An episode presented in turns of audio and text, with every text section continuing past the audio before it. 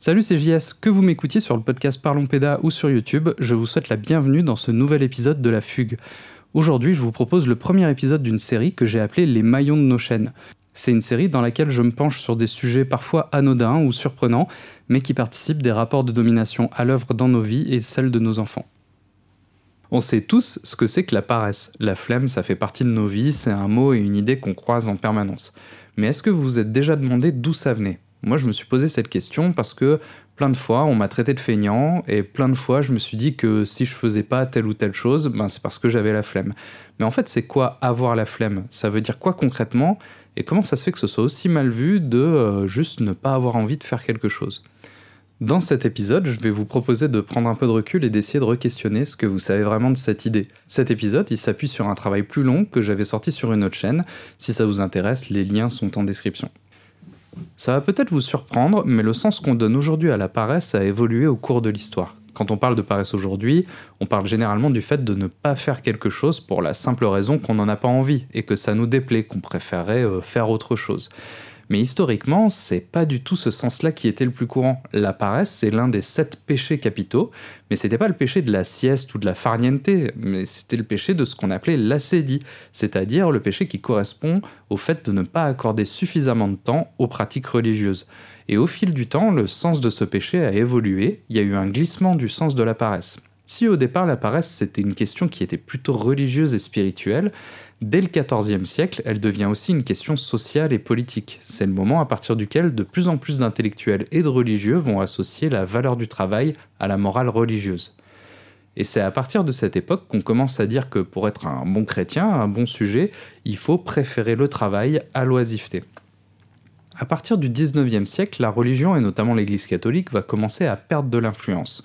Mais ça n'empêchera pas cette idée de paresse de continuer d'être mise en avant dans la culture.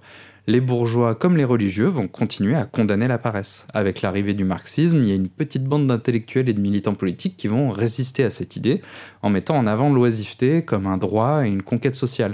Mais ils resteront minoritaires et la paresse reste encore aujourd'hui quelque chose qui est perçu euh, très négativement on considère la flemme comme euh, un obstacle, un truc qui existerait en nous et qu'il faudrait combattre et surmonter pour réussir nos projets, pour nous rendre utiles et avoir une vie épanouie. Si vous avez envie d'en savoir plus sur l'histoire de la paresse, bah, n'hésitez pas à aller voir la vidéo de la chaîne C'est une autre histoire sur le sujet, c'est vraiment une vidéo passionnante. Ok, donc maintenant on sait que la paresse, c'est une idée qui n'arrive pas de nulle part, et que sa place dans la culture et dans nos vies a évolué au fil des époques.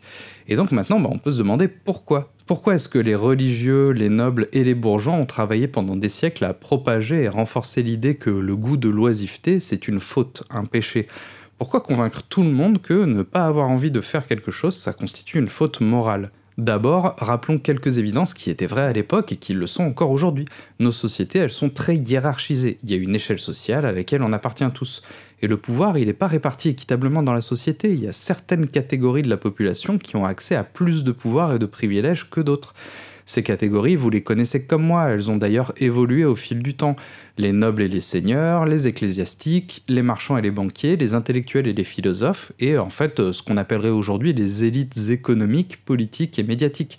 Ce sont dans ces catégories sociales que se concentre l'essentiel du pouvoir politique, des ressources économiques et de l'influence culturelle. Tout au long de l'histoire, ces catégories, elles ont tenu le même discours de culpabilisation de la paresse et de marginalisation des personnes considérées comme paresseuses. Mais pourquoi? Quels sont les intérêts de ces élites à dénoncer la paresse? Eh bien, ces élites, leur pouvoir et leurs privilèges n'existent que parce que le reste de la population leur concède. C'est le travail des dominés qui permet de donner leur place aux dominants. C'était vrai pour les paysans qui travaillaient la terre pour un seigneur, et ça l'est tout autant pour les employés qui travaillent pour des entreprises qui appartiennent à des propriétaires de capitaux. À travers l'histoire, ces élites, elles ont utilisé plein de moyens différents de forcer ou de convaincre les autres de travailler pour elles. Au départ, ces moyens ils pouvaient être très brutaux et violents, comme on le voyait dans le cadre du servage ou de l'esclavage. Et puis progressivement, en Occident, il y a eu des révoltes et même des révolutions qui ont permis de donner de nouveaux droits aux individus. Et les individus qui ont des droits, eh ben, ils sont plus difficiles à exploiter. On a donc vu se développer d'autres façons d'organiser et de justifier l'exploitation du travail, comme euh, le marché du travail capitaliste ou la planification en Union soviétique. Ce sont deux systèmes très différents, mais aux résultats semblables, correspondant à cette célèbre citation de Voltaire L'esprit de la nation réside toujours dans le petit nombre qui fait travailler le grand, est nourri par lui et le gouverne. Et puis il y a un mécanisme très puissant que les religieux utilisent depuis longtemps pour asseoir leur domination et que d'autres catégories dominantes ont repris à leur compte, c'est le fait d'imposer des valeurs. Ben oui, en fait, quand vous arrivez à faire accepter l'idée que le travail c'est bien et que la paresse c'est mal, et eh ben en fait vous avez même pas besoin de forcer les gens à travailler. Les gens ils vont se culpabiliser eux-mêmes et entre eux pour ne surtout pas être des paresseux ou surtout pas être perçus comme tels. Moi, toute cette histoire, elle est venue confirmer une intuition que j'avais déjà depuis longtemps. En fait, la paresse, j'avais bien l'impression que c'était pas vraiment un défaut ou une mauvaise habitude, ça me paraissait plus complexe que ça.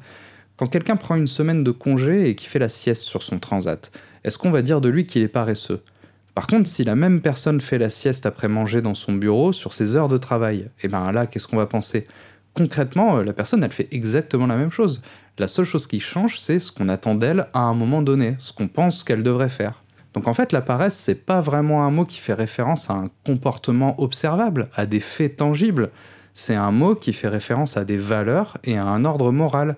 On peut pas expliquer que quelqu'un est paresseux sans dire à un moment ou à un autre il devrait faire ci ou il n'a pas à faire ça. C'est-à-dire sans mettre en avant notre propre vision du monde, nos propres valeurs. Donc en fait, paresse, c'est juste le mot qu'on utilise lorsque quelqu'un fait autre chose que ce qu'on pense qu'il devrait faire, quand quelqu'un a certains comportements qui ne correspondent pas à nos valeurs, à notre cadre moral. Et pourtant, le mot paresse, quand on l'utilise, on a bien l'impression de parler de comportement, d'un truc objectif et observable. Et ça, moi je crois que ça vient du cerveau, et c'est la prochaine partie de mon explication. Depuis quelques décennies, on comprend de mieux en mieux comment fonctionne le cerveau. Vous avez peut-être déjà entendu parler des biais cognitifs ou des heuristiques de jugement. C'est le truc qui se passe quand notre cerveau fait des raccourcis qui nous empêchent d'être rationnels ou logiques. C'est pour ça qu'on appelle ça des biais. Dans certaines circonstances, notre cerveau, a tendance à produire une vision biaisée des choses. Il y a plein de vidéos et d'articles qui expliquent ce phénomène et qui donnent plein d'exemples, je vous les ai mis en description. Ma thèse, c'est que la croyance dans la paresse, elle est renforcée par une famille de biais qui s'appelle les biais d'attribution. Alors pour aller très très vite, ce sont les mécanismes qui font que plutôt que d'aller essayer de comprendre pourquoi quelqu'un ne fait pas un truc, on préfère juste se dire que la personne est feignante. Cette idée de flemme, elle nous aide à simplifier notre vision du monde et à la justifier moralement si machin ne fait pas ce que vous pensez qu'il devrait faire, ben c'est plus simple et intuitif de se dire que c'est parce qu'il est feignant. C'est une mauvaise explication, mais qui suffit à nous justifier dans nos représentations. C'est une mauvaise explication parce que la réalité, c'est que une fois qu'on a décrété que quelqu'un était feignant, bah en fait on n'a rien expliqué du tout. On sait toujours pas pourquoi machin n'a pas fait ce qu'il devait faire, alors qu'il y a plein de raisons qui pourraient l'expliquer. La fatigue, l'état psychologique, l'éthique, sa vision du monde, des tensions entre les personnes, ses capacités, le manque de confiance en soi, la peur, etc. etc. Et quand on résume tout ça à avoir la flemme, eh ben on n'est pas capable de comprendre ce qui se passe vraiment, parce qu'on ne se pose pas les bonnes questions. Et c'est pire que ça en fait, on se sent justifié moralement dans notre position, et pour aller forcer l'autre à faire quelque chose, parce qu'on a appris depuis toujours que ben avoir la flemme, c'est pas une bonne excuse. Il faut savoir que ce processus, il existe pour les autres, mais il existe aussi en nous-mêmes. Quand on n'a pas envie de faire quelque chose et qu'on se dit que ben, c'est parce qu'on a la flemme, et ben en fait, on s'empêche de prendre le temps de bien réfléchir à ce qui se passe en nous. Et on finit par se forcer à faire des choses ou à culpabiliser de ne pas les faire, alors que parfois, ben, on aurait eu intérêt à réfléchir à ce qui se passe en nous pour faire des choix plus en accord avec nos besoins et nos valeurs. Alors ok, on va dire que la paresse, c'est un jugement qui nous met dans une posture de dominant quand on s'en sert. Mais si quelqu'un fait autre chose que ce qu'on pense qu'il devrait faire, et qu'on ne veut pas se contenter de juste penser qu'il ou elle est feignant, alors ben, qu'est-ce qu'on fait? Bon, il n'y a pas de réponse absolue, mais je peux vous donner mon avis. Moi, je pense qu'une bonne approche, c'est déjà d'être attentif à nos propres biais et à nos propres représentations. Par exemple, moi, quand ça m'arrive encore de me dire que quelqu'un est feignant, bah en fait, je le prends comme une sorte de signal d'alerte. Ça veut dire que je suis en train de me perdre dans mes jugements et dans mes biais. Et donc, comme à ce moment-là, je réalise que j'ai besoin de comprendre ce qui se passe, ben, euh, je vais mener l'enquête en posant euh, deux questions toutes simples. La première question, c'est est-ce que ce que j'attends de la personne est juste? Et la deuxième question, c'est est-ce qu'il y a quelque chose qui empêche la personne de faire ce qu'elle est censée faire? En essayant de répondre à ces questions, je vais découvrir ce qui bloque vraiment, ce qui se cache derrière la flemme. Et puis ça va m'aider à comprendre ce qui se passe. En faisant ça, ben, je me libère de cette idée qu'elle apparaisse, je la refuse, je la contourne, j'y renonce pour moi et pour les autres. Et en renonçant à penser en termes de paresse, eh ben, je renonce aussi à toutes les représentations, les manipulations et les dominations qui vont avec. Et voilà, j'espère que ce sujet vous a intéressé, que ça vous a permis de prendre du recul et de questionner cette habitude qu'on a de voir euh, de la flemme partout.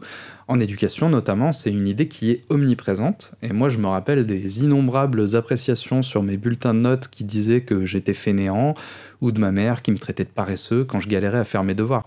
Et en fait, tous ces adultes, probablement qu'ils auraient pu m'aider beaucoup mieux s'ils s'étaient demandé pourquoi je faisais pas ce qu'ils voulaient, plutôt que de décider que c'était parce que j'étais fainéant et que la seule solution c'était de me pourrir la vie avec des sales appréciations et des lignes à copier. Merci de m'avoir écouté, si vous avez des questions ou des remarques, n'hésitez pas à les partager en commentaire sur la chaîne YouTube de la Fugue ou via les réseaux sociaux. À bas la hiérarchie et à bientôt